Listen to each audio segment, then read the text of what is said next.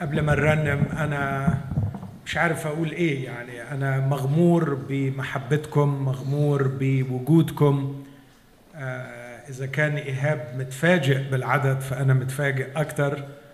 فبرحب بكل واحد فيكم وشاكر الرب من كل قلبي ان يكون عندي هذا الامتياز إني أخدمكم آه، في هذه المنطقة الغالية على قلب كل مسيحي. أعتقد إنه ممكن أقول آه، بصدق حلم قديم آه، تحقق إني أزور هذه البلاد العظيمة والغالية.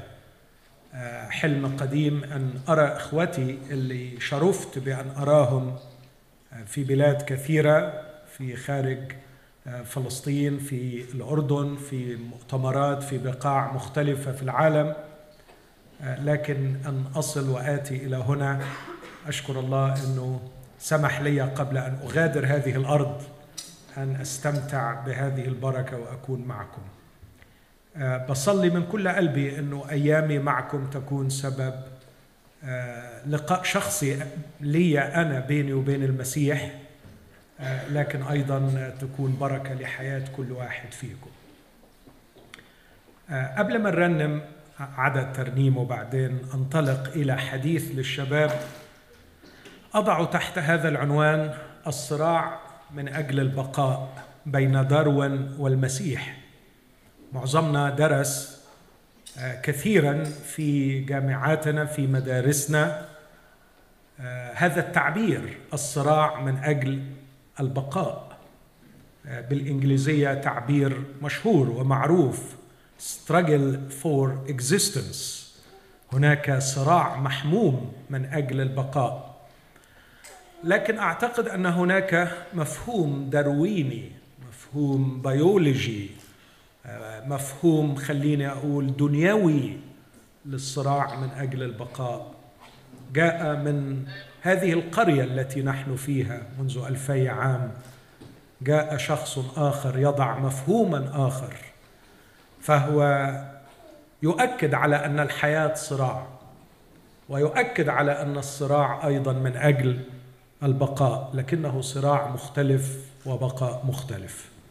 ما هو هذا البقاء المختلف؟ وما هو هذا الصراع المختلف الذي علم به نجار الناصرة منذ ألفي عام؟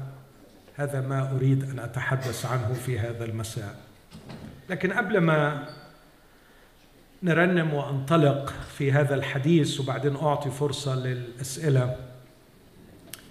آه يمكن مش عارف إذا كنت هقدر أعمل كده ولا لا لكن كل يوم آه إخواتي الأحباء اللي آه شرفوني بمحبتهم وصداقتهم أخي الحبيب إيهاب أخي جورج وآخرين آه بيعطوني امتياز إني أتجول في ربوع البلاد هنا. ودي بركة وحلم قديم كان عندي أيضا.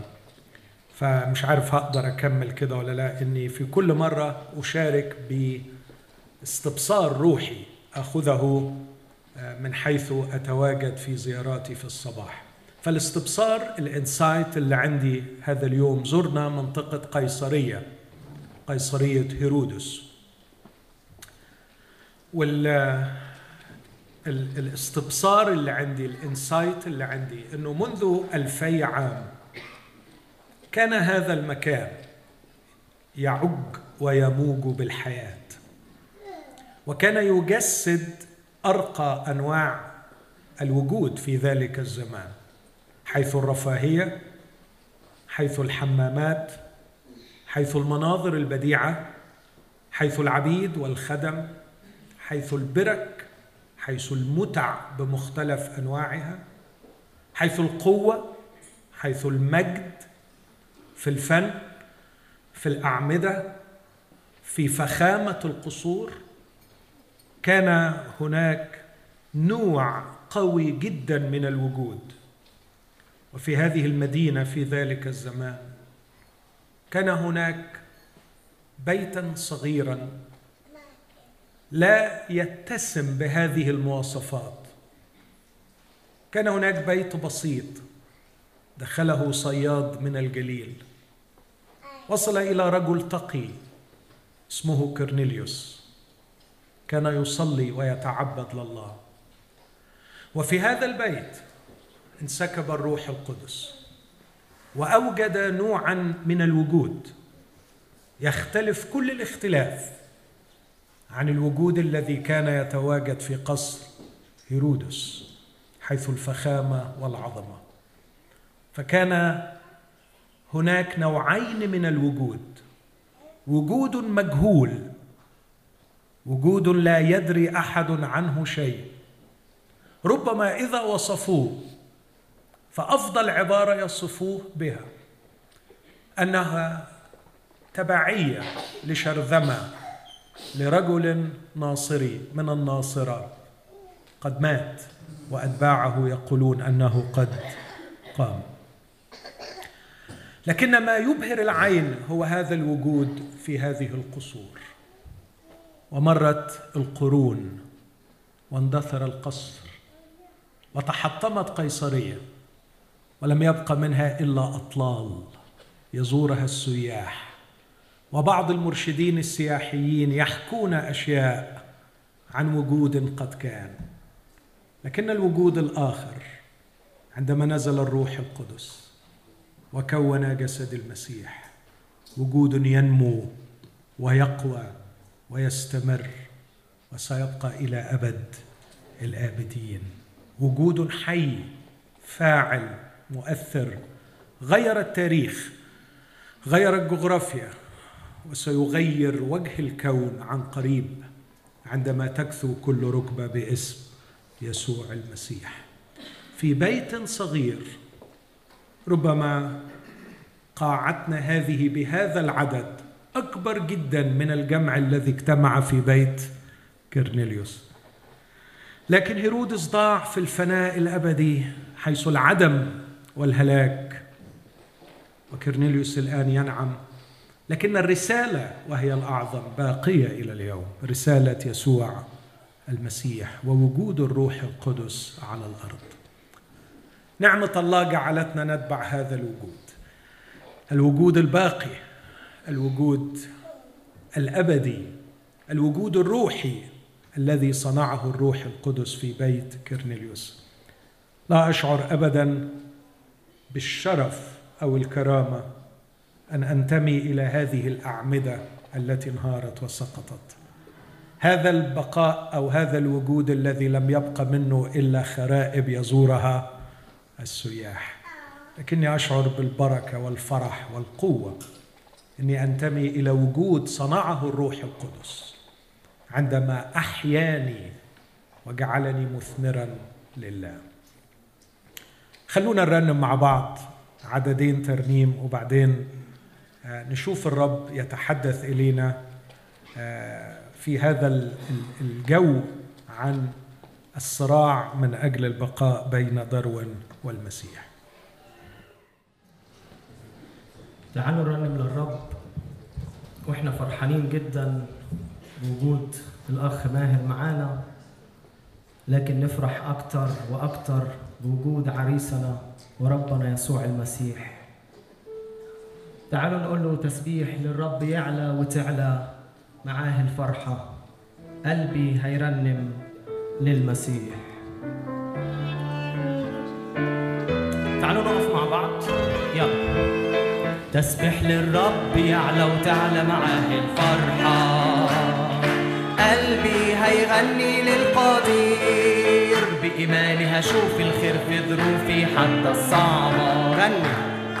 غني يا نفسي للقدير بعلن إيماني شايف إلهي للسلطان للسلطان ومن أمامي ينقل جبالي بالإيمان بالإيمان. أنا هفرح وأهتف مجدا ليك مجدا ليك مجدا ليك. أنا هفرح وأهتف مجدا ليك. مجدا ليك مجدا ليك هاليلويا هاليلويا هاليلويا هاليلويا. اعلن من قلبك. بعلن يسوع ملك واحد على كل حياتي. قلبي هيغني للمسيح وبصوت الحمد راح أشهد له وتثبت صلاتي. غني يا نفسي للمسيح عمري وحياتي كل أهدافي للمسيح للمسيح. واليوم ما جيله هستنى أشوفه في الأمجاد في الأمجاد. أنا فرحان بهتف مجدا ليك مجدا ليك مجدا ليك. أنا فرحان بهتف مجدا ليك مجدا ليك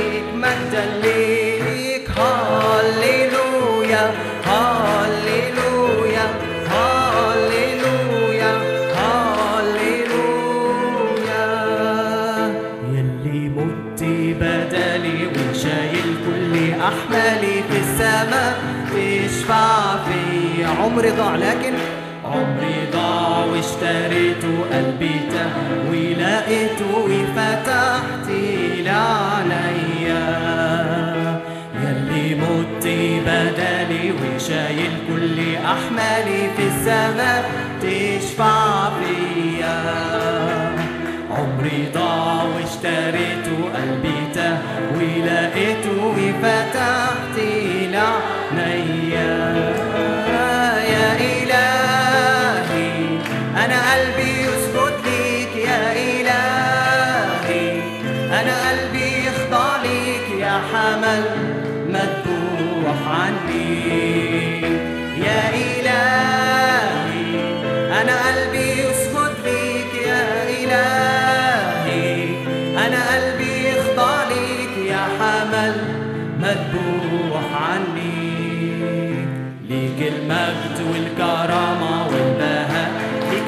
علامة سلطانك بيحررني ليك القوة والجلال من بشر أبرع جمال نعمتك بتغيرني. ليك المجد والكرامة والبهاء ليك علامة سلطانك بيحررني. ليك القوة والجلال بالبشر أبرع جمال نعمتك بتغيرني. يا إلهي أنا قلبي يسجد ليك. يا إلهي أنا قلبي يخضع ليك. يا حمل مذبوح عني. يا إلهي أنا قلبي يسجد ليك. يا إلهي أنا قلبي يخضع ليك. يا حمل مذبوح عني اتفضلوا ارتاحوا هنختم ببيتين ثلاثة من ترنيمة يمكن مش الكل عارفها لكن أنا حابب أختم بيها تكون زي صلاة. صلاة. كاتب الترنيمة بيقول كده ضع في قلبي حبا واصنع منه لحنا يجذب البعيد والقريب. إذا فعلا أنا بقول له يا اللي مت بدالي وشايل كل أحمالي. قلبي مديون ليك يا إلهي. يبقى لازم أشتغل وأكرمه. ضع في عقل علما واصنع منه نورا يعكس شعاعا من رجاء نورك العجيب حبك السكيب مثل ما تجلى. بالفداء اللي عارف يقول واللي مش عارف يحاول يقول كمان. وصلي صلوا الكلمات دي معايا. ضع في قلبي حبا واصنع منه لحنا يجذب البعيد والقريب. ضع في فمي قولا واصنع منه شعرا يعكس الباب والقلوب. ضع في عقل علما واصنع منه نورا يعكس شعاعا من رجاء نورك العجيب حبك السكيب مثل ما تجلى بالفي صار الكلام ده. هبني يا إلهي رؤية الإيمان حتى أنظر نحو الحب فأرى الحصاد يملأ البقاع وكذا الجبال والسهول النفوس جاعت النفوس ذابت النفوس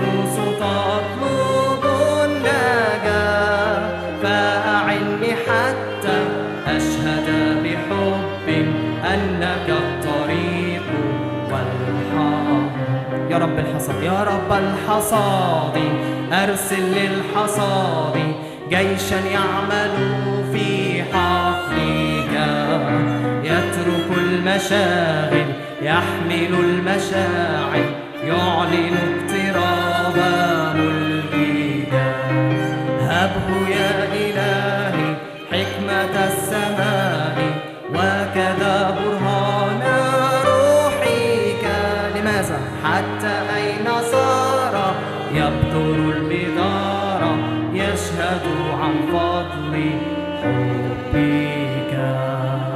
آمين.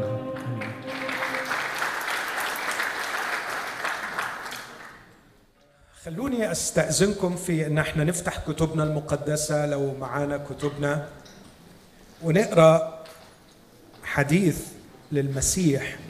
أعتقد إنه يعني قاله الرب يسوع تقريبا في نفس في نفس هذا الوقت الذي نحتفل فيه بالأسبوع الأخير من حياة الرب يسوع على الأرض. في إنجيل يوحنا أصحاح 12 عدد 12 يحكي قصة دخول المسيح إلى أورشليم. وفي الغد سمع الجمع الكبير الذي جاء إلى العيد أن يسوع آت إلى أورشليم فأخذوا صعوف النخل وخرجوا للقائه. وكانوا يصرخون اوصنا مبارك الاتي باسم الرب ملك إسرائيل. ووجد يسوع جحشا فجلس عليه كما هو مكتوب لا تخافي يا ابنة صهيون هوذا ملكك يأتي جالسا على جحش على جحش أتان. وهذه الأمور لم يفهمها تلاميذه أولا لكن لما تمجد يسوع حينئذ تذكروا أن هذه كانت مكتوبة عنه وأنهم صنعوا هذه له. وكان الجمع الذي معه يشهد أنه دعا لعازر من القبر وأقامه من الأموات. لهذا أيضا لقاه الجمع لأنهم سمعوا أنه كان قد صنع هذه الآية. يعني في ضوء العنوان اللي أنا هحكي عنه يحتفلون بمن دعا لعازر من القبر. واضح هنا أن يوحنا بيعطي تفسير لمظاهرة الحب والاحتفال في يوم أحد الشعانين. يوحنا بيقول كلام واضح هنا. كان الجمع يشهد أنه دعا لعازر من القبر وأقامه من الأموات. لهذا لهذا أيضا لقاه الجمع لأنهم سمعوا أنه كان قد صنع هذه الآية. إنه احتفال بصانع البقاء. إنه احتفال بمن له نصره على الموت. احتفال بمن أظهر سلطانا على القبر. احتفال بشخص يستطيع أن يوقف الفناء ويقول للقبر اقرص اصمت أنا أقوى منك. ويدعو لعازر من القبر. هذا هو حلم البشرية. وهذا ما يحتفل به أخيرا صار لدينا شخص قادر على أن ينتصر على الموت ويعطي البشر حق البقاء أو ينصرهم في صراعهم مع الموت ويحقق البقاء. ولكم أن تتخيلوا جاذبية هذا الشخص لشعب يبحث عن البقاء ويبحث عنه متفوقا على كل الشعوب. كانوا يشعرون دائما بتهديد الفناء. كانوا يشعرون دائما بأنهم تحت غضب من الله وأيضا يشعرون بأنهم مكروهين ومهددين بالفناء. كان الحلم أن يبقوا. كان الحلم أن يحيوا. نحن قد سمعنا أن المسيا متى جاء يبقى إلى الأبد. كان الحلم أن يقيم الأمة ويرجعها إلى وضعها. كنا نرجو أنه هو المزمع أن يفدي إسرائيل. هل في هذا الوقت ترد الملك لإسرائيل؟ فلكم أن تتخيلوا التأثير العاطفي لشخص يقف أمام القبر ويهزمه ويدعو الميت بعد أن كان قد أنتن. صراع البشرية مع البقاء ورغبتها المحمومة في أن تبقى. ظهر شخص يجسد النصره في هذا الصراع بشكل غريب بكلمة. كانوا يشهدون بأنه دعا لعازر. لم يدخل في معركة شرسة مع الموت لكن كانوا يشهدون أنه كان يشهد الجمع أنه دعا لعازر من القبر وأقامه من الأموات. لم يظهر شخص في كل التاريخ البشري بمثل هذه القوة. نحن نمجد من يعينون البشرية في صراعها من أجل البقاء بأن يمدوا في عمر الإنسان أو أن يصنعوا علاجا أو عقارا يعالج الأمراض. لكن لم يظهر شخص يدعو إنسانا بعد أن كان قد أنتن فيخرجه. هذا الشخص جدير بالاحتفال من وجهة نظرهم. هذا الشخص إذا لم يحتفل بهذا الشخص فمن هو جدير بالاحتفال؟ دعونا نخرج ونحتفل بناصر البشرية في صراعها من أجل البقاء. ده خلاصة الجزء السابق. دعونا نخرج لنقيم احتفالا عظيما بمن نصر البشرية في صراعها من أجل البقاء. ومن أخرج لعازر قادر أن يخرج كل الأموات وقادر أن يخرج الأمة من موتها ويجعلها تبقى. ده المفهوم اللي احتفلوا به. عدد 19 فقال الفريسيون بعضهم لبعض انظروا إنكم لا تنفعون شيئا. هو ذا العالم قد ذهب وراءه. وذا العالم قد ذهب وراءه. أعتقد أيضا هنا إلى حد ما آه، رسالة تخلب الألباب أو تجذب قلوب البشر أن يكون البقاء من خلال الشهرة من خلال الجاذبية البقاء من خلال أن يذهب العالم وراء شخص معين. أعتقد أن صوره المسيح في هذه القصة صوره فعلا الناصر الكبير ناصر البشرية في صراعها من أجل البقاء يحتفى به وها هو العالم يذهب وراءه. لكن يسوع كان له راي آخر وحديث آخر. وأنا نفسي إن الرب يفتح أذهاننا في هذا المساء ويفتح قلوبنا. رنمنا أعطني يا رب رؤية الإيمان. نفسي أشوف الحقيقة يا رب. نفسي ما أكونش مسحوق ومقهور عقليا بأن أرى الأشياء كما يراها الناس. أكثر شيء بيزعجني كان أن أقهر من المجتمع والثقافة فأجبر على أن أرى الواقع بعيون الآخرين. هذه هذه أقصى أنواع العبودية. مارتن هايدجر الفيلسوف الألماني يقول عنه هذا هو ال false existence هذا هو الوجود الزائف. تظن أنك موجود وأنت أنت غير موجود لأنه في الحقيقة انت تكرر نمط من الوجود أوجده الناس أنت ترى الواقع بعيون الآخرين أنت تعيش قصة مكررة مملة عاشها من قبلك ملايين وماتوا وضاعوا. من يبغي وجودا حقيقيا عليه أن يرى الواقع رؤية مختلفة. وأنا أعتقد أن المسيح هنا سيدي المسيح كان عجيبا عظيما مبهرا. أنا شخصيا كلما أقرأ هذا الأصحاح أصدم فعلا أصدم شك من قراءته للواقع ونظرته للأمور. ده يمكن أكثر يوم في حياة المسيح احتفل به. مظبوط؟ ده اليوم الوحيد اللي المسيح احتفل به بهذا الشكل. ده اليوم اللي صنعت للمسيح فيه ضجة لم تحدث لا من قبل ولا من بعد. أقدر أقول هذا كان يومه يوم الاحتفال به. في هذا اليوم بكى يسوع على أورشليم. في هذا اليوم كان ليسوع قراءة مختلفة كل الاختلاف كل الاختلاف عن قراءة كل الناس.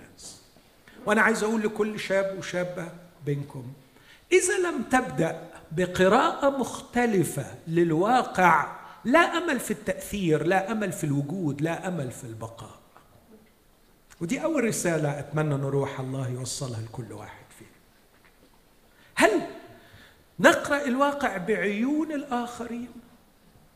هل نحن مجرد ماكينات تواصل وجودا مملا سمجا سخيفا. صنعه البشر. هل إحنا موجودين هنا علشان نكرر قصة عاشها من قبلنا؟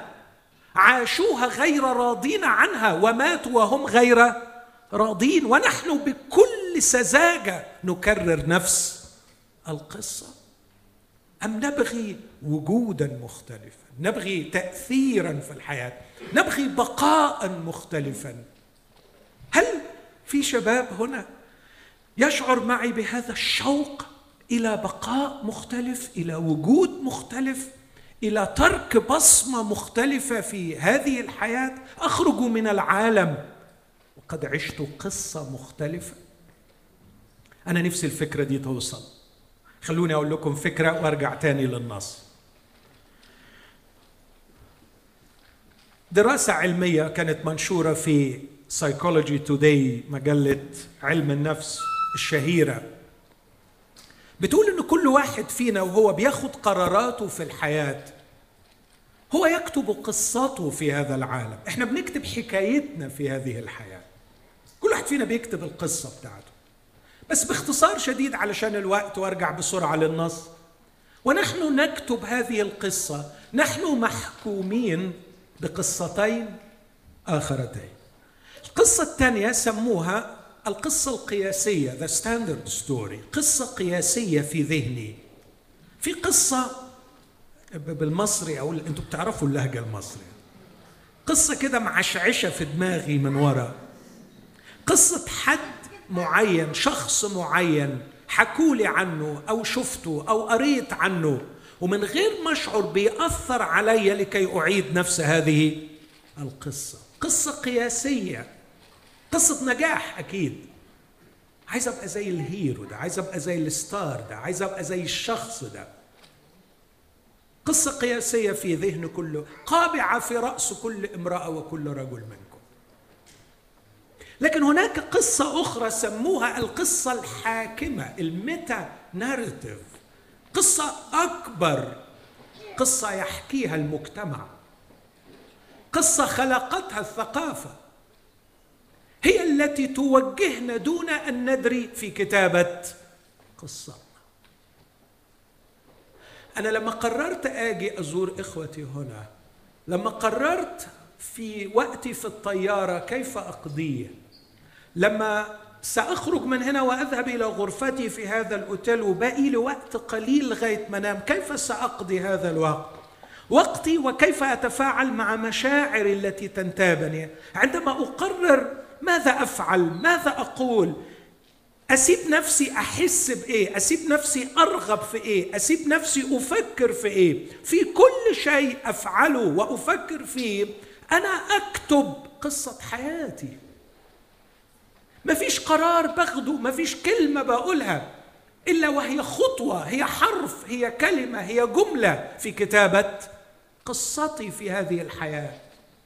لكن كل هذه الرغبات والأفكار والمشاعر والقرارات التي أقررها والاختيارات التي أختارها أنا أعملها كلها مدفوعا بقصة حاكمة صنعها هذا المجتمع. يقول عنها واحد عالم اجتماع فرنساوي ومفكر لولاندي يقول هو العقل المكون وعقولنا هي العقول المكونة. الثقافة التي نشأنا فيها كونت لنا عقلنا. وبه نكتب قصتنا. والشيء المرعب والمخيف إنه ممكن قوي أكتشف في نهاية الحياة إني كنت بكتب قصة هابطة. كنت بكتب قصة ملهاش لازمة بس ما بيكونش في فرصة إن أنا أرجع وأكتب من الأول. هل ترغب في كتابة قصة رائعة قصة حقيقية؟ أعتقد. وأنا في رحاب هذه الأرض ال ال التي باركها المسيح. أعتقد إني متأثر جدا بقصة كتبها يسوع المسيح. وكم أشتاق أن أعيش على منوال يسوع وأتعلم يسوع وأكتب قصتي وتكون قصتي القياسية وقصتي الحاكمة هي قصة يسوع المسيح. بس إذا حبيت إنك تاخذ هذا الاتجاه وتكتب قصة مختلفة باقية مؤثرة قصة حقيقية أعتقد إنك عليك تبدأ بالنقطة دي أن تكون لك قراءة مختلفة للواقع. في يوم الاحتفال به بكى. في يوم الاحتفال به خرج من مكان الاحتفال وذهب ليبيت في بيت عنيا عند بعض الأصدقاء. وكان حديثه غريبا عجيبا. كان اسمعوني في العبارة اللي هقولها دي ونفكر فيها بعد شوية. كان الأرض ترتج أورشليم ترتج وصوت صراخ وهتاف كبير يحتفلون بمن انتصر على الموت في صراع البقاء. وهو في اليوم ده كان أروع حديث لي هو عن الموت. هم بيحتفلوا بيه باعتباره انتصر في صراعه من أجل البقاء لكن هو ناوي يتكلم عن الموت وليس البقاء. تعالوا نشوف الكلام ده إزاي. عدد عشرين. وكان أناس ده, ده إحنا بنستكمل الحديث. يعني إحنا الحديث مستمر. انظروا إنكم لا تنفعون شيئا هو ذا العالم قد ذهب وراءه. وكان أناس يونانيون من الذين صعدوا ليسجدوا في العيد. فتقدم هؤلاء إلى فيلبس الذي من بيت صيدا الجليل وسألوه قائلين يا سيد نريد أن نرى يسوع. نريد أن نرى موضوع الاحتفال. نريد أن نرى نجم الليلة النجم ال star بتاع الليلة دي اليوم ده. كان مين النجم في اليوم ده؟ يسوع. عايزين نشوف ال hero ده عايزين نشوف الشخص ده اللي أقام لعازر. عايزين نشوفه شكله إيه؟ فأتى فيلبس وقال لأندراوس ثم قال أندراوس وفيلبس ليسوع وأما يسوع وأما يسوع. يبقى ناوي إنه يقول لنا إن عنده رأي مختلف. عايزين يشوفوني ويستكملوا الاحتفال بي ومعي لكن اسمعوا. أما يسوع فأجابهما قائلا. وأنا أعتقد إن يوحنا وهو بيكتب مسوقا من الروح القدس لما يقول وأما يسوع يوحنا نفسه كان مصدوم برؤية يسوع المختلفه يسوع عنده رأي تاني. وأما يسوع فأجابهما قائلا قد أتت الساعة ليتمجد ابن الإنسان. نعم. إن هذا هو يوم مجدي. قد أتت الساعة لكي أتمجد لكني لن أتمجد بالطريقة التي تتوقعونها. لن أتمجد بالبقاء الذي تحلمون به. الحق الحق أقول لكم الحق الحق أقول لكم. إن لم تقع حبة الحنطه في الأرض وتمت فهي تبقى وحدها. ولكن إن ماتت تأتي بثمر كثير. هذا هو نوع البقاء اللي المسيح بيعلم به. أقدر أقول إنه بقاء بشكل مختلف بشكل جديد. بقاء مثمر. بقاء ليس من أجل أن يبقى الإنسان وحده. هذا هو الاختلاف في الرؤية. هوضح الكلام ده بعد شوية يعلق المسيح على هذا طبعا حضراتكم فاهمين الآية دي. لما الرب يسوع بيقول إن لم تقع حبة الحنطة في الأرض وتمت فهي تبقى وحدها ولكن إن ماتت تأتي بثمر كثير. أنتوا أنتوا عايزين تحتفظوا بي عايزين تغلفوني وتركبوني وتهتموا بي لكي أبقى لكي أبقى ملكا. أبقي أبقيكم في صراع البقاء. أبقى ملكا يبقي أمتكم. أنتم تريدونني أن أبقى لكي أبقيكم. لكني لن أقبل هذا البقاء. إن مجد ابن الإنسان كمجد حبة الحنطة التي إن لم تقع في الأرض وتمت فهي تبقى وحدها. إني ذاهب للموت وليس للعرش. إني سأخوض صراع الموت وسأموت لكي لا أبقى وحدي. للأسف الشديد إن صراع البشر من نحو البقاء هو صراع الأنانية. صراع من أجل الذات. صراع وحشي. كل يريد أن يبقى على حساب الآخرين. كل يريد أن يبقي نفسه. كل يريد أن يشبع رغباته وشهواته ومتعه ولذاته. كل يتصارع من أجل البقاء لكن من أجل بقاء نفسه. هذا هو نوع البقاء الذي يرفضه المسيح. الحقيقة المسيح بيشوف أن هذا النوع من البقاء هو ليس بقاء لكنه فناء. لكن يفكر بطريقة أخرى ويعطينا رؤية أخرى. إنه سيقع في الأرض ويمت لكي لا يبقى وحده. هذا النوع من البقاء الذي أبقاه من خلال أن أبقي كثيرين وأخلق وأوجد كثيرين معي. فأنا لا أعيش من أجل نفسي. لا أريد أن أبقى وحدي. إن لم تمت فهي تبقى وحدها. لكن إن ماتت تأتي بثمر كثير. ثم يعلم هذا التعليم. من يحب نفسه؟ من يحب نفسه؟ يحبها فيريد أن يبقيها وحدها. من يحب نفسه يهلكها. ومن يبغض نفسه في هذا العالم يحفظها. هو ده يحفظها يبقيها. بس يبقيها إلى حياة أبدية. إن كان أحد يخدمني فليتبعني. إذا أردت أن تخدم يسوع اتبعه في طريقه اتبعه في وجهة نظره اتبعه في نظرته للحياة في نظرته للبقاء في نظرته للواقع. إن كان أحد يخدمني فليتبعني. علينا أن نتبع يسوع في فلسفته في فكره في رؤيته لهذا الواقع. وحيث أكون أنا هناك أيضا يكون خادمي. إذا ذهبت أنا للموت على خادمي أن يذهب ورائي ومعي حيث أكون أنا يكون خادمي أيضا كثير بتتقال وبتقتبس على إنه يعني لما يكون المسيح في السماء إحنا هنكون معاه لكن هنا المسيح في القرينة دي حيث أكون أنا يكون خادمي يتبعني خادمي فإذا ذهبت أنا إلى أن إلى الموت عليه أن يتبعني لأنه من يحب نفسه يهلكها ومن يهلك نفسه من اجلي يجدها أو يحفظها إلى حياة أبدية. وإن كان أحد يخدمني يكرمه الآب. ثم يقول يسوع هذه الكلمات الآن نفسي قد اضطربت.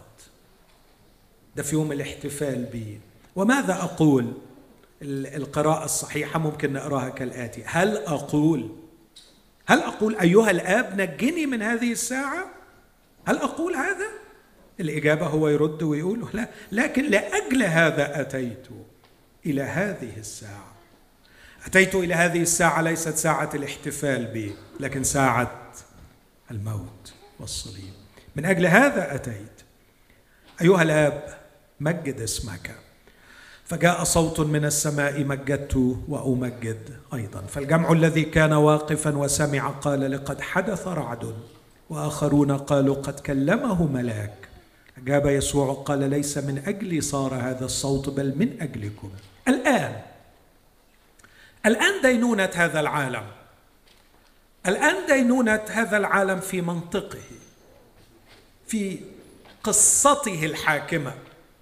دينونة هذا العالم في فلسفته الغبية التي تقود إلى الفناء حيث يطلق الصراع من أجل البقاء بأن يصارع كل إنسان الآخر من أجل نفسه لكي يبقى وحده. صراع صراع أناني يقود إلى الموت. كان يسوع يقود إلى الفناء. كان يسوع بموته على الصليب. يهدم هذه الفلسفة الرديئة. يهدم هذا المنطق الذي حكم عقول الناس. الآن دينونة هذا العالم. لكن مش بس دينونة هذا العالم آه، كفلسفة تحكم عقول الناس.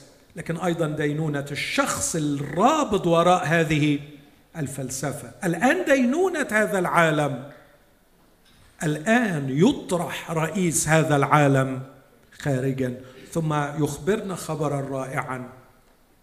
ثبتت صحته وصدقه بعد ألفين سنة وأنا إن ارتفعت عن الأرض. أكذب إلي الجميع. وكان يسوع يقصد بارتفاعه عن الأرض الارتفاع على الصليب. إن فلسفتي سوف تنتصر.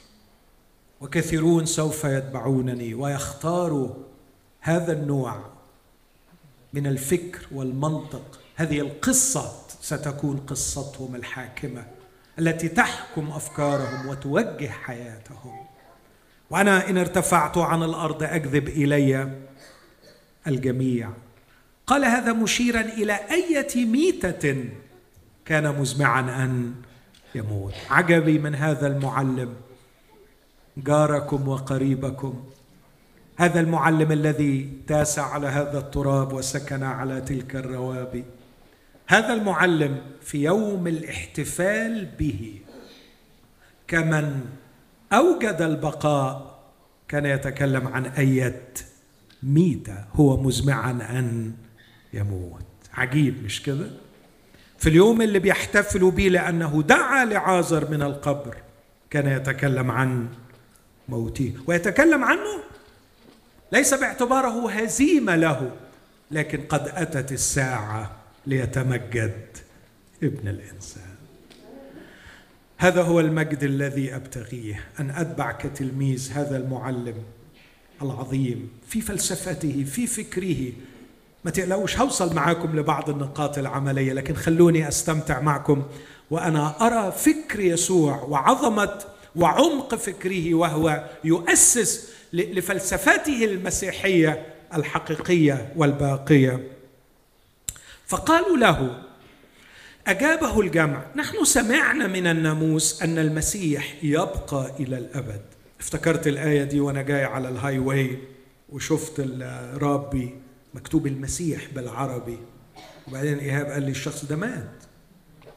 لكن هم مستنينه ان هو هيجي الرب هيقوم المسيح لأن المسيح في منظ... في في مفهومهم اليهودي المسيح يبقى إلى الأبد.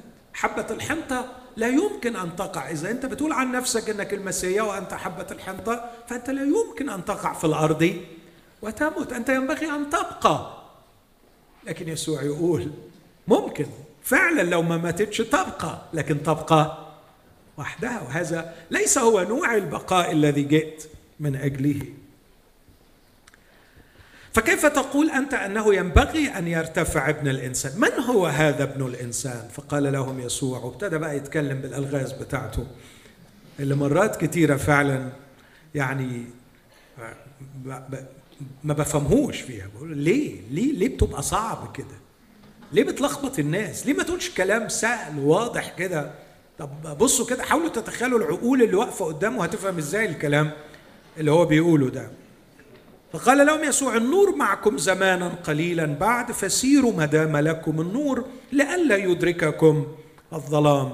والذي يسير في الظلام لا يعلم إلى أين يذهب. ما دام لكم النور آمنوا بالنور لتصيروا أبناء النور. آه لو كنت هناك لسجدت عند قدميه. بكل الحب قائلا ما أجملك يا فيلسوفي العظيم؟ ما أحلاك يا يسوع؟ ما أروع الدرر التي تخرج من فمك؟ هل أنت فعلا نجار الناصرة؟ هل أنت مجرد نجار خرجت من دكان نجار في الناصرة؟ ما هذا الذي تقوله يا سيدي؟ سيروا سيروا بالنور لكي تصيروا أبناء النور. يا يا لشوقي أن أكون من أبناء النور. يا لشوقي أن أكون تلميذ هذا الفيلسوف المبدع والعجيب. تكلم يسوع بهذا بصوا عملي ثم مضى واختفى عنهم. طفوا النور واوقفوا الاحتفال. طفوا النور اوقفوا الاحتفال. انتهت الحفلة. لا احتفال فاحتفالكم أجوف. احتفالكم اجوف وفارغ. احتفالكم لا يبهرني. إنه هتاف اجوف مبني على مفاهيم خاطئة. اوقفوا هذا الاحتفال. إيه رأيكم في الشخص ده؟ جبار مش كده؟ أشد ما يجذبني إليه أنه لم يأتي لكي يكرر قصص الآخرين. لكنه وقف ليخط طريقا جديدا عجيبا ويقول لكل واحد فيكم اتبعني. اذا اردت أن تكون لي تلميذا أعمل إيه؟ اتبعني. اتبعني أن تتبنى فلسفتي وفكري ومنطقي. ما هو جوهر هذه الرسالة؟ إخوتي الاحباء أن رسالة يسوع المسيح الأساسية أن يعملوا عملا به يبطل الخطية والخطية هي الدوران حول الذات والعيشه من أجل الذات. أظهر يسوع المسيح مرة عند انقضاء الدهور. حد فاكر الآية دي؟ عبرانيين تسعة. ليبطل الخطية بذبيحة. نفسه. يوقف مزيدا من الانقسام لهذه الخلية السرطانية التي تفتك بالنفس البشرية. هذا السرطان المدمر السرطان الروحي المدمر. لقد دخلت الخطية في وجعلتني كائنا غريبا شاذا متوحشا بشعا أعيش من أجل نفسي. هذا هو السرطان الروحي. أعيش من أجل نفسي. أحد الأدباء الفرنسويين قرأ العهد الجديد مرات عديدة الأناجيل بالذات وقال ما فهمتش كتير منه لكن لفت نظري أنه قصة حياة إنسان لم يفعل لنفسه شيئا واحدا. عاش يسوع النقيض للنوع البشري اللي ماشي. كانوا وكنا بسبب الخطية نعيش من أجل أنفسنا. ونصارع من أجل أنفسنا. هذا هو الصراع من أجل البقاء في مفهوم داروين. في مفهوم داروين من الناحية البيولوجية. فالحيوانات تفترس أحدها الآخر لكي تبقى. ومن يتوافق مع البيئة أكثر هو الذي يبقى.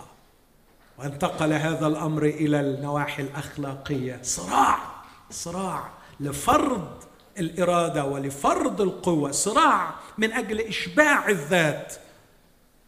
كفي نفسي واهدئي إن صراعك لإشباع رغباتك وإمتاع ذاتك سيبقيك في حالة العدم والخواء والفراغ. فهو بقاء غبي بقاء أجوف بقاء سخيف. بقاء يؤدي إلى الهلاك أريحة تبعد عن هنا قد إيه؟ ساعتين على أبواب أريحة التقى يسوع مع زكا كيف كان يعيش زكا؟ أي فلسفة كان يعيش بها؟ كان يعيش من أجل نفسه يعيش من أجل نفسه يعيش من أجل نفسه إيه رأيكم في نظر المجتمع الأريحي في ذلك اليوم؟ من هو الناجح في المجتمع؟ زكى نجح زكى نجح في صراعه من أجل البقاء لقد بقي. صار غنيا. صار رئيسا للعشارين ففي صراع هو فكرك يعني واحد وصل رئيس عشارين خدها بالساهل؟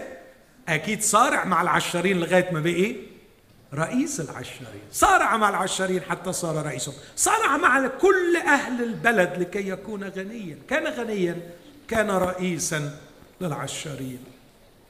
لكن أتمنى ان النور الذي أشرق في قلب زكا يشرق في قلب هؤلاء الصبايا وهؤلاء الشباب الجميل في هذا المساء. أدرك أنه خواء وفراغ وطلب أن يرى يسوع. طلب أن يرى يسوع. أريد أن أرى واقعا مختلفا. تعبت زهقت. أتمنى الليلة تقول الكلمتين دول. تعبت وزهقت شهوة ورا شهوة.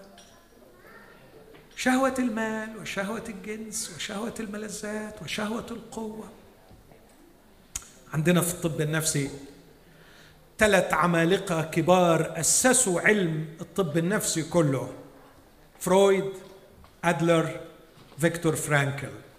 وماشيين ورا بعض الثلاثه فرويد قال إنه صراع البشر من أجل المتعة واللذة. pleasure عايز أتبسط. عايز أتبسط. عايز أتبسط. بناكل علشان نتبسط. بنلبس علشان نتبسط. بنسافر علشان نتبسط. بن... بنمارس الجنس علشان نتبسط. كل حاجة بنعملها علشان pleasure pleasure pleasure الفريد ألفريد أدلر قال الكلام ده مش مظبوط. وتمرد على فرويد. وقال إنه صراع من أجل ال power القوة السيطرة. نريد كل إنسان يريد أن أن يسيطر في منطقته. جاء فيكتور فرانكل الثالث. سحق فكر الاثنين وقال الاثنين كانوا غلطانين. الإنسان يصارع من أجل المعنى. إنه يبحث عن معنى لوجوده معنى لهذه الحياة. والثلاثة يهود على فكرة. والثلاثة والثلاثة ما أمنوش بالمسيح. لكن كل شخص كان يناقض الآخر. وأنا أعتقد إن فرانكل كان اذكاهم وأعظمهم. وكتب كل كتاباته أن الإنسان يبحث عن المعنى وتركنا دون أن يجيبنا كيف يجد الإنسان المعنى في الحياة. صراع. صراع من أجل اللذة من أجل البقاء. نريد أن نبقى نريد أن نستمر في هذه الحياة. يعيش الإنسان من أجل نفسه. هكذا فعل زكا لكن في استنارة حصلت. أتمنى أنها تحصل معاكي وتحصل معاك. طب وآخرتها؟ طب وبعدين؟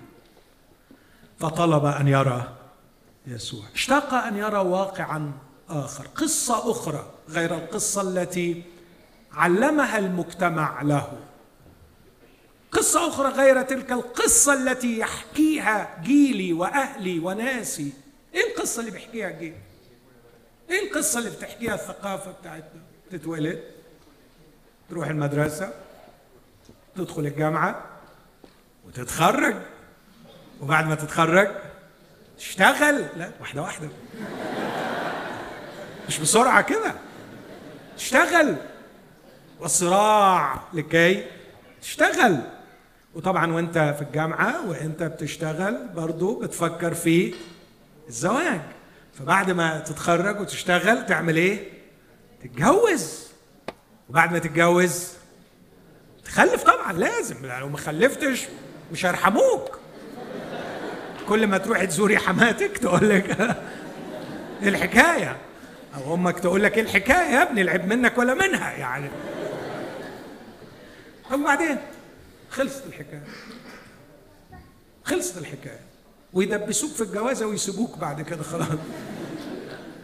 كتبوا لك القصة وانت بتنفذها بحذافيرها وبعد ما تتص في جوازة مش عدلة ولا عيال يغلبوك محدش بيسال فيك خلاص.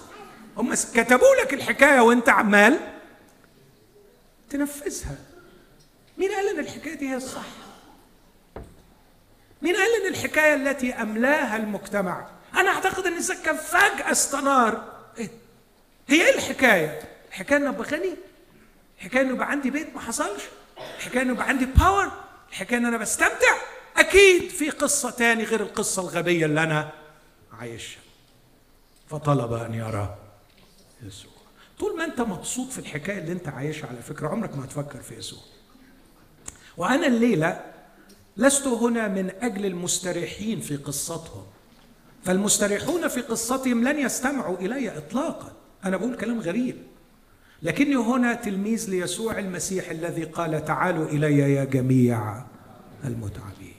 إن عطش أحد فليقبل إلي. أنا هنا بالنيابة عن يسوع أنادي وأتحدث إلى المتعبين اللي زهقوا من القصة الخايبة اللي الناس عايشاها. لا لا لا هي خايبة علشان بنعيشها. ما إحنا لو هاجرنا هنعيشها صح. تعالى اما أحكي لك بعد 28 سنة خدمة في كل بلاد الدنيا وأنا شايف القصة الخايبه متكررة في كل مكان. كنت بالأمس فقط أستمع لشخصية من نجوم العالم العربي. يعني بتحكي لي عن شيء كده يحلم به أي إنسان في العالم العربي. وفعلا بعد ما خلصت الحكاية اللي سمعتها ساعتين وأنا أسمع خرجت قلت له أشكرك خرجتني من المزبلة دي. خرجتني من المزبلة دي. أشكرك. أشكرك. إيه المستنقع ده؟ حيث القصور وحيث أفخم أنواع الحياة طبقا لنظر الناس. أراها مزبلة أو حال. أو حال الحقد أو حال الضغينة أو حال الحسد أو حال الخيانة أو حال الغدر أو حال الوحدة أو حال الشر والأذى أو حال غياب الحب أو حال غياب الولاء والامتنان. ما هذا النوع من القصة التي يعيشها البشر من حولنا؟ أنا عايز بس أوصل معاك لنقطة. قالوا له كيف تدخل لتبيت عند رجل خاطئ؟ يقول كلمة أسمعها وأسجد وأقبل قدمي معلمي وسيدي وفيلسوفي الأعظم يسوع المسيح. قال أن ابن الإنسان جاء لكي يطلب ويخلص ما قد هلك. وكان بيتكلم عن مين؟ عن زكا. لقد كان زكا وهو في نظر القصة المجتمعية اللي في المجتمع هو في قمة البقاء. ده هو ده اللي عرف يبقى ده هو ده اللي عرف يكتب حكايته صح ده هو اللي اللي وصل. يسوع المسيح بيقول عنه إيه؟ هلك. إنه هالك تعرف يعني إيه هالك يعني nothing. Nothing. زكا ده من وجهة نظر المسيح عبارة عن إيه؟ لا شيء. لا شيء. هلاك. لا مش بس. مش بس هلاك. بمعنى لا شيء. هلاك يفسد. هلاك يدمر. أنا أتذكر على مستواي البسيط. أتذكر جيدا السنة التي أتيت فيها إلى المسيح وأنا طالب في الجامعة. إني كنت شخص أناني. كل ما افتكر حياتي في الوقت ده بكرهها فعلا. أعيش من أجل نفسي وأدمر أؤذي.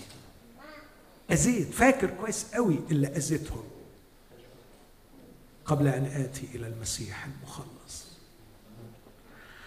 ما هذا الصراع؟ صراع من أجل البقاء. صراع من أجل البقاء الأناني البقاء الوحشي البقاء من أجل الذات. هذه الخطية. مين اللي دخل لنا المصيبة دي؟ آدم. أدخل هذه الخطية. آدم. الكتاب بيقول آدم على فكرة مش حواء. بإنسان واحد دخلت الخطية إلى العالم وبالخطية هذا هو الموت. هذا هو الموت. من كام يوم كده وقعت في أغنية ترنيمة. كانوا بيرنموها زمان الصعايدة في مصر. تقول حواء يا حواء انت سبب البلوى ليه قلبك اتغوى؟ بس فقلت يا ربي يعني إزاي الثقافة تطوع كل شيء لخدمة أغراضها؟ الكتاب المقدس بيقول مش حواء لكن بيقول آدم لأنه هو كان المسؤول. Anyways مش دي قضيتنا لكن القضية إنه بالخطية الموت. بس في خبر حلو.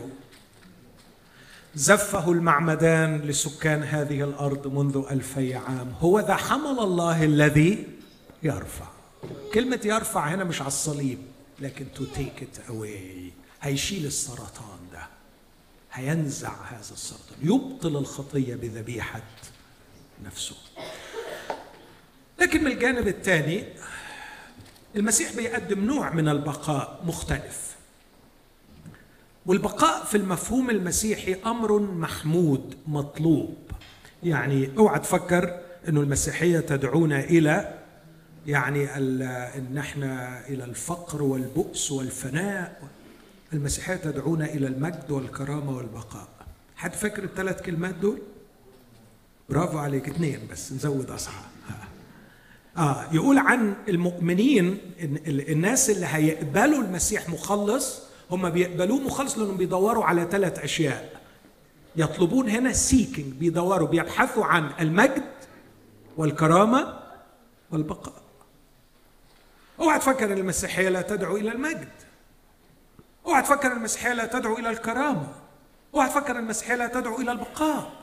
لكن مجد حقيقي وكرامة حقيقية وبقاء حقيقي. أنا أريد أن أبقى. لكني أريد أن أبقى بقاء حقيقيا كالبقاء الذي بقاه يسوع المسيح. مات منذ ألفي عام لكن إلى اليوم لا يوجد شخص أثر في التاريخ البشري كما أثر يسوع المسيح. يعوزني الوقت أن أذكر قصصا واقتباسات من علماء ومفكرين يحكون كيف أثر يسوع المسيح. لكن كثير بحكي وأكيد سمعتوا مني قبل كده حكاية صديقي الصحفي الغير مسيحي اللي كنت بزوره في مكتبه وكان أول لقاء لي به بنتفق على حاجات أكتب مقالات علمية ملهاش أي علاقة بالمسيحية. بس وأنا ماشي سألني سؤال قال لي يا دكتور هو سيدنا المسيح عاش كم سنة على الأرض؟ قلت له عاش 33 سنة. قال لي لا اللي عاشهم بين الناس. قلت له تقريبا ثلاث سنين. لا أنسى منظر هذا الرجل. تنهد تنهيدة عميقة وقال لي ثلاث سنين.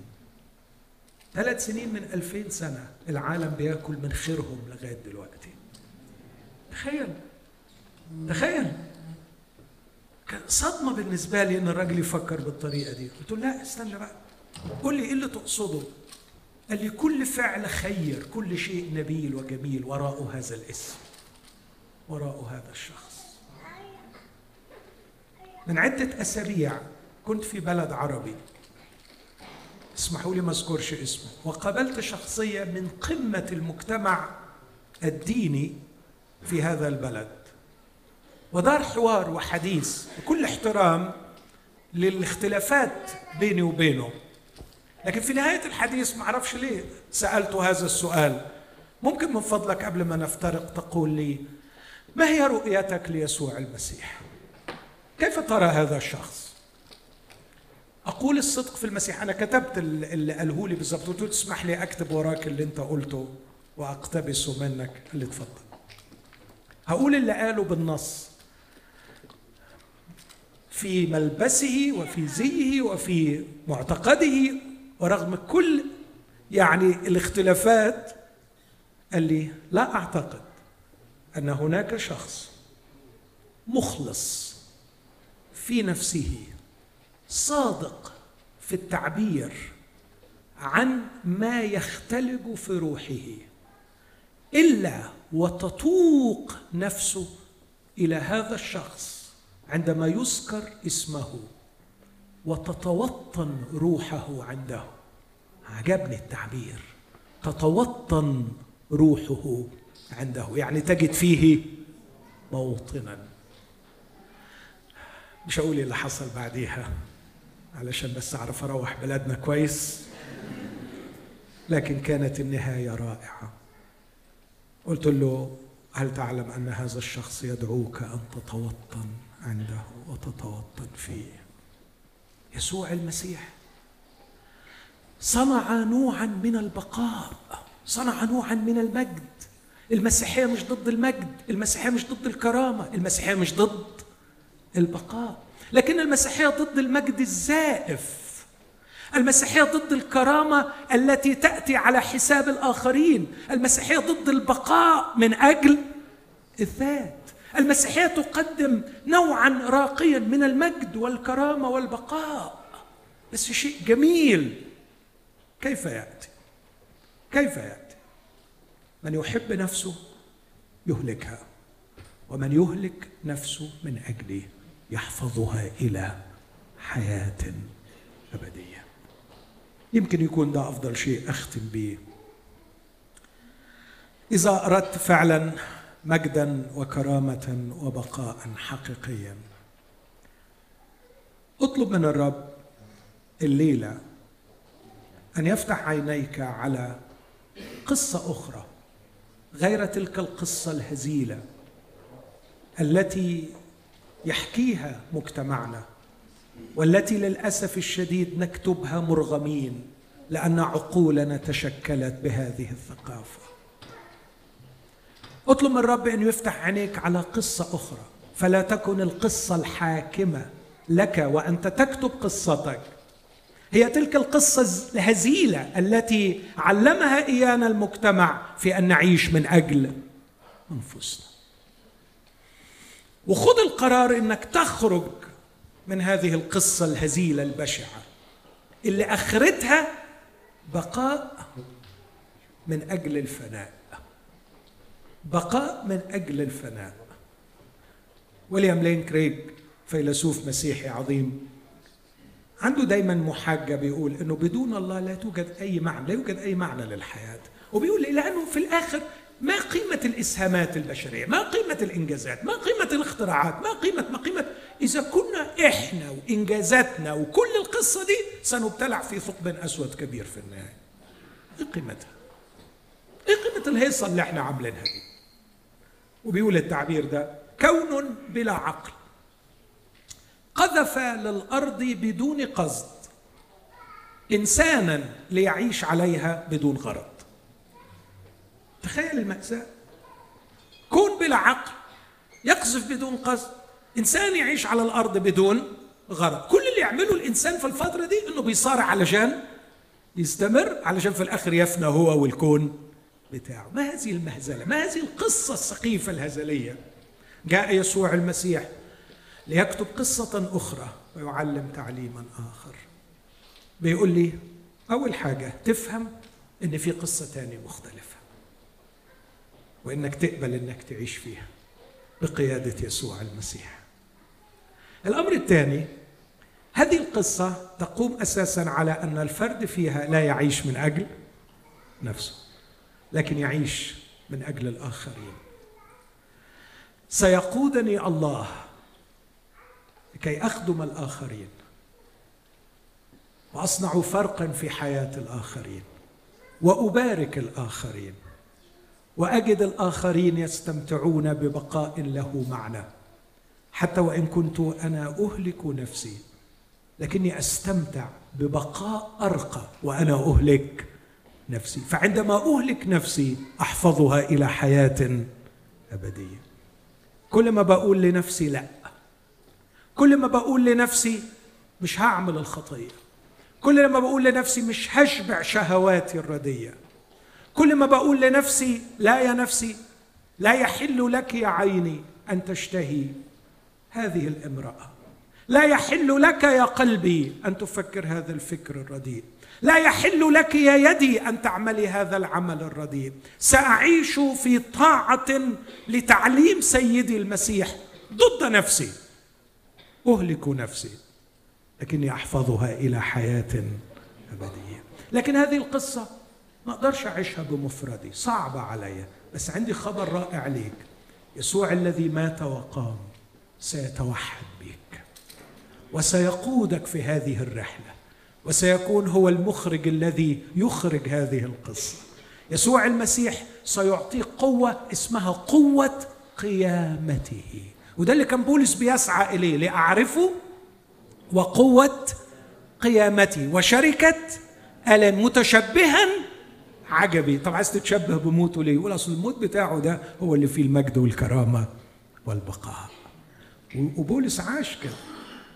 عاش كده كنت بحكي من شوية عن قيصرية هيرودس اللي قلت إنه في أحد بيوتها عاش كرنيليوس لكن في أحد سجونها عاش بولس. في قيود ذليل مات هيرودس واندثر القصر وبقيت كتابات بولس خالدة وبقيت سيرة بولس. عندنا في مصر النهارده في فيلم في كل سينمات مصر عن بولس ما فيش فيلم عن هيرودس. ما حدش فاكر هيرودس إلا بكل ما هو سيء. لكن بولس غير وجه التاريخ. كتب ثلثي العهد الجديد وفي السماء يلمع الآن بالمجد وعند مجيء المسيح سيكرم أعظم إكرام. عاش بولس هذه القصة العظيمة متشبها بموته. أرفض القصة الغبية. اقبل إنك ما تعيش من أجل نفسك لكن تحتاج إلى اتحاد مع يسوع المسيح. يسوع الذي مات وقام. يسوع عنده حاجة اسمها قوة قيامته. لما قام من الأموات راح للتلاميذ في ليلة القيامة ونفخ. فاكرين؟ نفخ. وقال لهم اقبلوا الروح القدس. وكان يعطي صورة تمثيلية لنفخة الحياة نسمة الحياة. سيخلق كائنات حية جديدة تعيش هذه القصة الجديدة. قصة بقاء وكرامة ومجد من نوع مختلف. بقاء مختلف. أنا خلصت. خليني أقول لك أنا نفسي أخرج من الدنيا دي. وقد كنت كسيدي يقول يصنع خيرا. نفسي أخرج من الدنيا دي وقد اختبرت ما قيل عن إبراهيم. أباركك وتكون بركة. نفسي أخرج من الدنيا دي أقول مع بولس إن في ناس هم الآن سروري وفي السماء هم إكليلي لأني باركتهم في حياتي. عايز أخرج من الدنيا دي وأكون استغليت كل يوم أصنع فيه الخير أبارك الناس وما أصنعه يبقى إلى أبد الآبدين. لا أريد أن أصنع شيئا زائلا. لا أريد أن أبني بناء يضمحل مع الزمن. أريد أن أصنع شيئا ابديا يبقى. أريد أن أبقى فيما أصنعه إلى أبد الآبدين. سأكون باقيا. عندما ينهار كل بناء بناه البشر. عندما تطوى ملفات هذه القصة الهزيلة التي يحكيها بني البشر وتندثر كل الحضارات ويأتي يسوع المسيح. سيظهر على الملأ. كل فعل فعلته كل خير صنعته كل تأثير أوجدته في حياة الآخرين. سأشعر هناك وأنا أمام العرش أن أيامي على الأرض كانت لها قيمة لأني لم أكن أعيش فيها من أجل نفسي. لكن هذه القصة لكي تتم هكذا أنا لا أستطيع أن أعيشها بمفردي. أحتاج إلى يسوع الذي مات وقام. عشان كده بكرر دايما عبارة قلتها في مرة بقول أنا لا أؤمن بموت وقيامة المسيح. ولكم أن تتخيلوا الصدمة. إيهاب بتخض لما أنا قلت كده. أنا لا أؤمن بموت وقيامة المسيح. وطبعا دي بتعمل صدمة للناس. يقولوا كفر والعياذ بالله. لكن أحب أكمل وأقول ولكني أؤمن بالمسيح الذي مات وقام. أنا لم أرتبط بحقائق وأفكار لكني ارتبطت بشخص. أنا مش في علاقة مع فكرة أنا مش في علاقة مع عقيدة ولا حتى في علاقة مع حدث تاريخي لكن أنا في علاقة مع شخص يسوع المسيح. يسوع المسيح الذي مات وقام. لقد توحدت معه في موته وتوحدت معه في قيامته. واليوم أختبر قوة قيامته وهو يقودني في كتابة قصتي. يا شباب أنا كنت في مثل سنكم من مدة طويلة قوي وأذكر أني كنت أذهب إلى الكلية إلى الجامعة وأقول الصدق والرب شاهد. كنت بمشي مشوار حوالي 35 دقيقة. وكنت أتعمد أن أسير بين السيارات بطريقة غبية. لعل سيارة مجنونة تنقذني من بؤس الحياة التي كنت أعيشها. كنت أتعمد إني أمشي بين السيارات لعل سيارة كنت أجبن من أن أنهي حياتي لأني لم أكن أجد لها أي معنى. من 35 سنة عرفت المسيح. نفسي أخبر كل إنسان أقول له كم أنا سعيد في المسيح. يبنيني كل يوم. كل يوم بيغيرني. مستمتع وأنا أراه يشكلني من الداخل يطورني من الداخل. كيف حررني؟ كيف أنق... ولم يزل يحررني ولم يزل يشفيني. مشروع شفاء عظيم.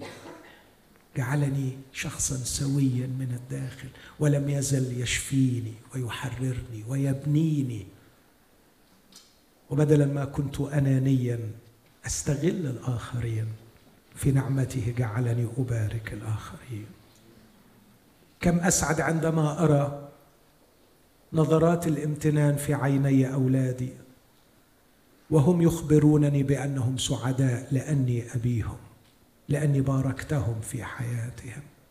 كم أسعد بنظرات الامتنان في عيون عملائي وأنا أراهم سعداء لأني باركتهم بما أعطاني الله. كم أسعد كم أسعد لأن وجودي في هذه الحياة هو وجود فاعل مؤثر.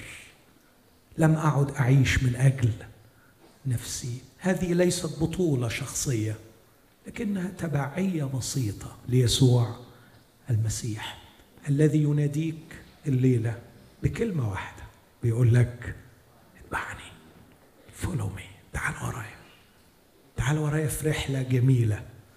هكتب لك قصة مختلفة عن القصة الغبية اللي المجتمع بتاعك عمال يدفعك في كتابتها. آمين؟ مرات بوعظ الوعظ ده كله وأنا بحس كده وأتأثر وبعدين تيجي واحدة بعد الاجتماع تقول لي بس عندي سؤال يا أخ ماهر إزاي أعرف شريك الحياة؟ إزاي أقدر يعني إزاي أقدر أميز الشخص؟ تاني تاني بعد كل ده تاني. أو واحد يقول لي إزاي أعرف مشيئة ربنا أهاجر ولا ما أهاجرش؟ يعني تاني تاني نرجع نعيش في القصة الغبية ونتجوز ونخلف ونهاجر. يسوع بيقول لك اتبعني. خلونا نقف مع بعض وإحنا بنرنم. وإحنا فعلا رافعين قلوبنا للرب. شكرا. خلونا نطلب من الرب في الدقايق اللي جاية. يفتح عينينا على الواقع اللي حولنا. نرفض هذا الواقع. مش الواقع السياسي؟ مش الواقع الاقتصادي؟ مش على فكرة البشرية ما جاش عليها وقت الناس فيها كانت راضية عن الواقع السياسي أو الاقتصادي بتاعها. روح أمريكا. يا على الغلب روح أوروبا. لم يحدث أن هناك واقع سياسي أو اقتصادي أرض البشر. ولا الواقع الاجتماعي مش هو ده الواقع اللي ترفضه. أرفض. هذه الفلسفة التي يعيش بها بني البشر أنهم يعيشون من أجل أنفسهم. قل له اخرجني من هذه القصة الهزلية. اتحدني معك في قصتك الأبدية. وأنت تكتب يا يسوع التاريخ. كتير بيقولوا التعبير ده. History his story. إنها قصة يسوع المسيح يسوع المسيح يكتب التاريخ الباقي إلى الأبد وأنا جزء من هذا التاريخ وأنت تبقي جزء من هذا التاريخ يسوع يدعوك أن تتحد به اتبعني غمض عينك وحاول تركز في دعوة يسوع الموجود بيننا الآن. وهو بيقول لك اتبعني. وقول له يا رب أنا قبلت الدعوة. قبلت الدعوة. وسأتبعك يا سيدي.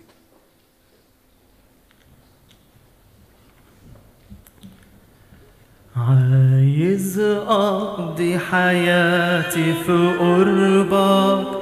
وقت هنايا ووقت ألامي عايزة أتمتع ربي بشخصك ويزيد فرحي بك وسلامي. ويزيد فرحي بك وسلامي. مش ممكن نشبعن العالم حتى ولو حققت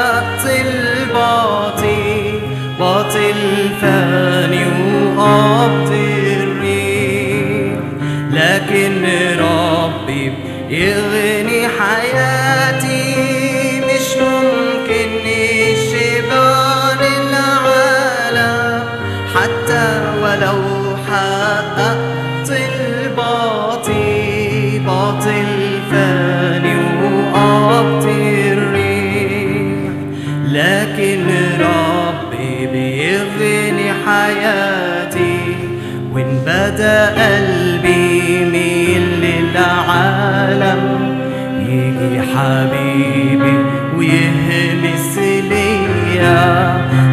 ده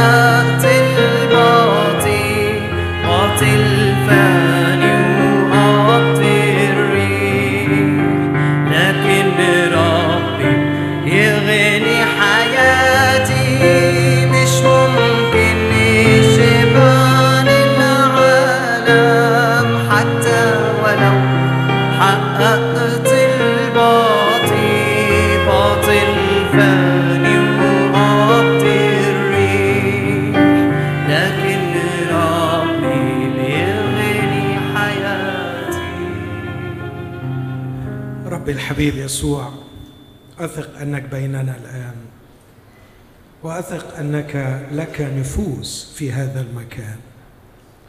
رجائي منك أن تجدد دعوتك التي سبقت وأرسلتها لكل واحد موجود في هذا المكان. جدد دعوتك لشباب وشابات. جدد دعوتك العظيمة بالقول اتبعني.